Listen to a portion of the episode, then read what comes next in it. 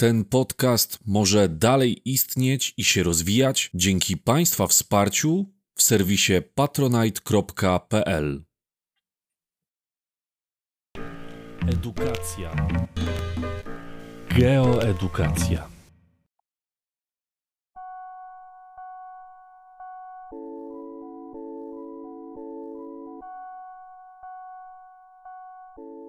Środowisko przyrodnicze Azji.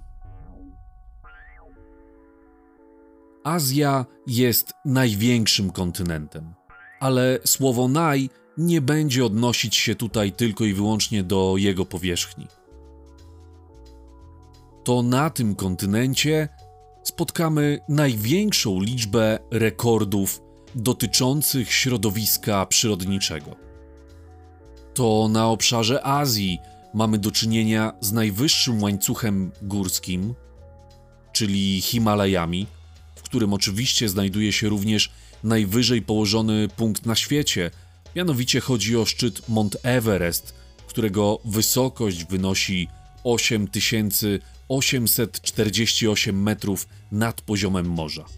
Ale równocześnie to w Azji znajduje się najniżej położony punkt na lądzie, a więc depresja. Jest to obszar lądu położony poniżej poziomu morza. Najgłębsza depresja znajduje się w pobliżu Morza Martwego, a jej głębokość wynosi 430 metrów poniżej poziomu morza. To również w Azji spotkamy najgłębsze na świecie jezioro, a więc jezioro Bajkał, którego głębokość przekracza 1600 metrów. Również w Azji będziemy mieć największe jezioro na świecie, które nazywa się Morze Kaspijskie. To także w Azji będziemy mieć przykład jeziora, które w jednej części jest słone, a w innej części ma wody słodkie. Chodzi o jezioro Bałchasz. Również w Azji będziemy mieć najwyżej położoną wyżynę, mianowicie chodzi o wyżynę tybetańską. Zdecydowaną większość obszaru tego kontynentu zajmują wyżyny oraz góry. Jest to blisko 3 czwarte powierzchni całego kontynentu. Oprócz wspomnianych wcześniej Himalajów, do najwyższych łańcuchów górskich możemy zaliczyć także Karakorum oraz Hindukusz. Będą to góry, które powstały w ostatniej orogenezie, w orogenezie alpejskiej. Starsze góry będą niższe.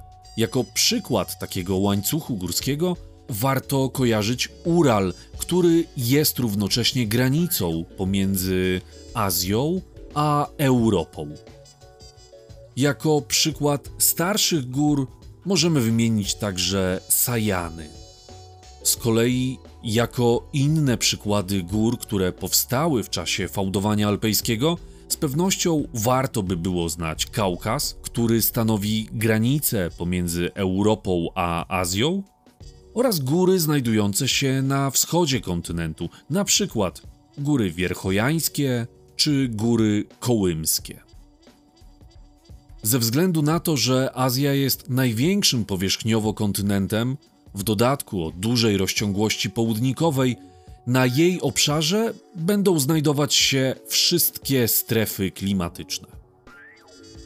Na obszarze Indonezji i Filipin będziemy mieć do czynienia z klimatem równikowym, wilgotnym oraz podrównikowym. Będzie to oczywiście klimat ciepły o wysokiej sumie opadów.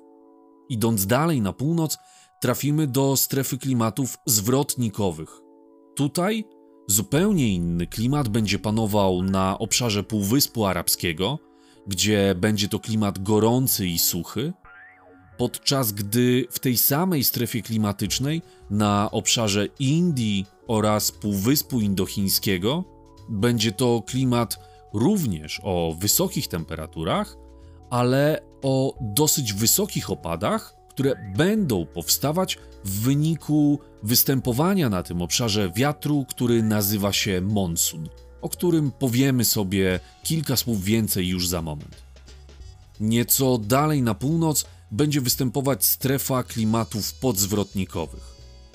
Na zachodzie Azji na wybrzeżach Morza Śródziemnego, a więc w Turcji, Izraelu, będzie to klimat o cechach morskich, klimat śródziemnomorski, taki jaki znamy z Włoch czy Grecji. Natomiast przemieszczając się w głąb kontynentu, będzie to klimat bardziej suchy o cechach kontynentalnych. Idąc dalej jeszcze na północ, dojdziemy do strefy, która zajmuje zdecydowanie największy obszar, mianowicie do strefy klimatów umiarkowanych. Ta wykazuje bardzo duże zróżnicowanie. Klimat umiarkowany dzielimy na dwie podstawowe odmiany: chłodne lub ciepłe. Oprócz tego możemy wyróżnić także typy klimatów. W strefie klimatów umiarkowanych wyróżniamy trzy charakterystyczne typy.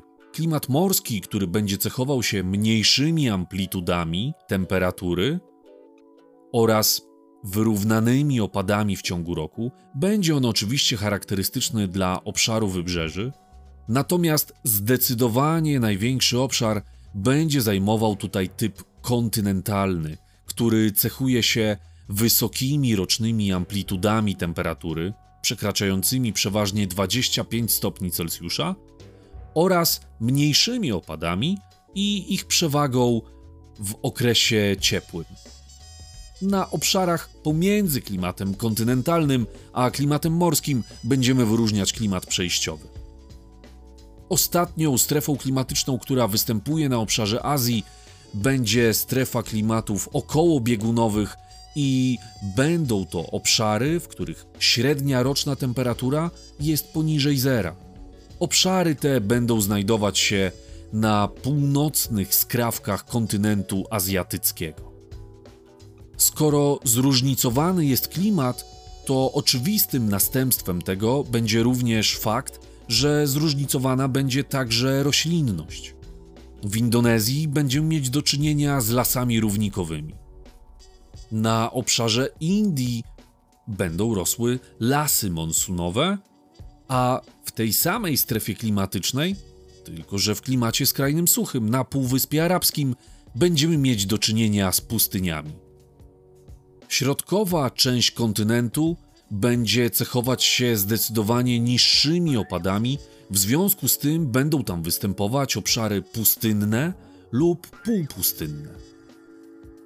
Doskonałym ich przykładem będzie pustynia Gobi. W nieco wilgotniejszych odmianach klimatu umiarkowanego ciepłego będą z kolei pojawiać się formacje trawiaste, takie jak stepy, które są charakterystyczne innymi dla obszaru Mongolii. Syberię w klimacie umiarkowanym, chłodnym będziemy sobie kojarzyć z tajgą, a więc olbrzymimi obszarami, które porastają lasy iglaste. Z kolei dla strefy klimatów okołobiegunowych charakterystyczna będzie tundra, a więc roślinność krzewiasta, taka jak borówki oraz karłowate drzewa. Jednym z najbardziej charakterystycznych czynników wpływających na klimat Azji będzie wspomniany wcześniej monsun. Cyrkulacja monsunowa występuje na obszarze Azji Południowo-Wschodniej, szczególnie powinniśmy ją sobie kojarzyć z obszarem Indii oraz Półwyspu Indochińskiego i południowej części Chin. Cyrkulacja monsunowa jest związana z różnicami w tempie nagrzewania się obszarów lądowych i oceanu. Kontynent nagrzewa się szybciej niż woda. W związku z tym w lecie będą panowały wyższe temperatury. To jest zawsze charakterystyczna cecha, że w głębi kontynentu, na tej samej szerokości geograficznej, mamy wyższą temperaturę powietrza niż w obszarach nadmorskich, ponieważ morze w okresie letnim ochładza nam klimat. W związku z tym, że obszar położony w głębi kontynentu będzie się mocniej nagrzewał, będzie tam występowała silniejsza konwekcja, a więc ruch powietrza do góry. Ciepłe powietrze jest lekkie, w związku z tym się unosi. Przy powierzchni Ziemi natomiast go brakuje. Gdy powietrze się unosi, tworzy się ośrodek niskiego ciśnienia. W związku z tym w lecie nad obszarem kontynentalnej części Azji będzie dominował niż.